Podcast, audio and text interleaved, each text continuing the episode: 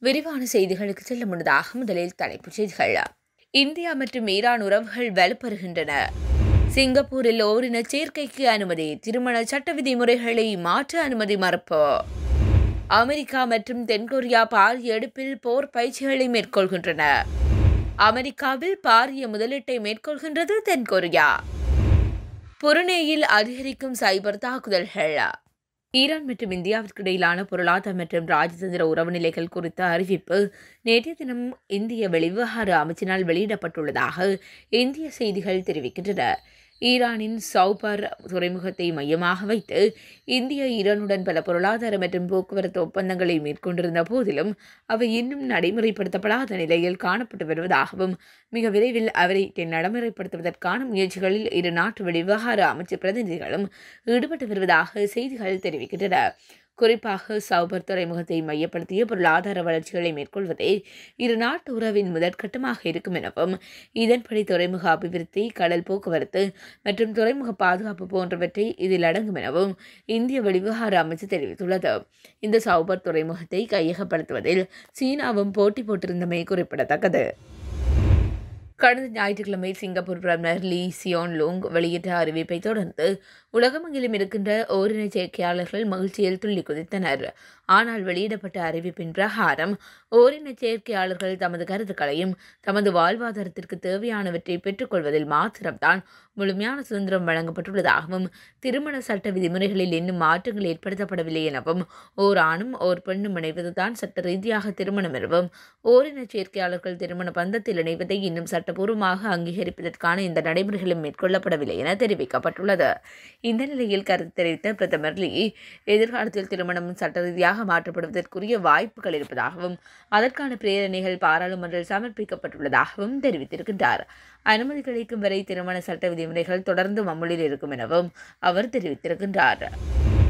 America மற்றும் தென்கொரியா ஆகிய இரு நாடுகளும் பாரிய அடுப்பிலான போர் பயிற்சிகளுக்கு தம்மை ஆயத்தப்படுத்தி வருவதாக சர்வதேச செய்திகள் தெரிவிக்கின்றன. இந்த வருடத்தில் நான்காவது ராணுவ பயிற்சிகள் இரு நாடுகளுக்கும் இடையில் நடைபெறவுள்ளதாகவும் தெரிவிக்கப்படுகின்றது. இந்த நிலையில் தரை வான் மற்றும் கடற்பிராந்தியங்கள் என முப்படைகளையும் மேற்படி பயிற்சிகளில் ஈடுபடுத்த திட்டமிடப்பட்டுள்ளதாகவும் மேற்படி போர் பயிற்சிகள் வடகொரிய தீபகற்பத்தை சுற்றியுள்ள பிரதேசங்களில் நடைபெறவுள்ளதாகவும் சர்வதேச செய்திகள் தெரிவிக்கின்றன. மேற்படி ராணுவ பயிற்சி செயற்பாடுகள் வடகொரியாவை மேலும் சினம் கொண்டு வைக்கும் எனவும் நிச்சயம் வடகொரியா தனது ராணுவத்தின் பலத்தை அதிகரிக்கும் எனவும் சர்வதேச ஊடகங்கள் தெரிவிக்கின்றன.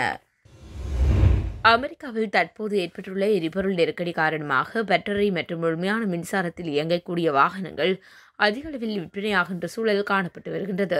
இந்த நிலையில் மேற்படி மின்சார வாகனங்களுக்கான சேமிப்பு கலங்கள் மற்றும் மின்சார பொறிமுறை இயந்திரங்கள் என்பவற்றை வடிவமைத்தல் மற்றும் உற்பத்தி செய்தல் தொடர்பான தொழில்நுட்ப ரீதியான உதவிகளுக்காக தென்கொரியாவின் பவர் ஹேட்டன்ஸ் வில்டி எனும் நிறுவனம் சுமார் நூறு மில்லியன் அமெரிக்க டாலர்களை முதலீடு செய்துள்ளதாக செய்திகள் தெரிவிக்கின்றன. இந்த முதலீடு மூலமாக அமெரிக்க உற்பத்திகளை தென்கொரியாவிற்கு இறக்குமதி செய்ய முடியும் எனவும் அமெரிக்காவின் உற்பத்திகளை தென் ஆசியாவிற்குள் பரப்ப பரப்புவதற்கு தென்கொரியா அமெரிக்காவிற்கு கிடைத்துள்ள விற்பனை பிரதிநிதி என சர்வதேச செய்திகள் தெரிவிக்கின்றன. புருணை நாட்டின் அண்மை காலமாக சைபர் எனப்படும் இணையவழி தாக்குதல்கள் அதிகரித்து வருவதாகவும் இதன் மூலம் பல முக்கியமான இணைய வசதிகள் முற்றிலும் செயலிழந்து போய்க் கொண்டிருப்பதாகவும் சர்வதேச செய்திகள் தெரிவிக்கின்றன. இந்த நிலையில் தபுகாபுல் எனும் தனியார் நிறுவனம் மேற்படி இணைய தாக்குதல்களை முறியடிப்பதற்கான புதிய செயலிகளை கண்டுபிடிப்பதற்கான முதலீடுகளை மேற்கொண்டுள்ளதாகவும் தெரிவிக்கப்பட்டுள்ளது. இரண்டாயிரத்தி முப்பத்தைந்தாம் ஆண்டிற்குள் சுமார் பத்து தசம் ஐந்து ட்ரில்லியன் அமெரிக்க டாலர் பெறுமதியிலான நிதியை முதலீடு செய்து மேற்படி சைபர் தாக்குதல்களில் இருந்து இருந்து முற்றுமான விடுதலையை பெற்றுக் கொடுப்பதற்கான முயற்சிகளில் இறங்கியுள்ளதாக தாக்காபுல் நிறுவன அதிகாரி தெரிவித்துள்ளனர்.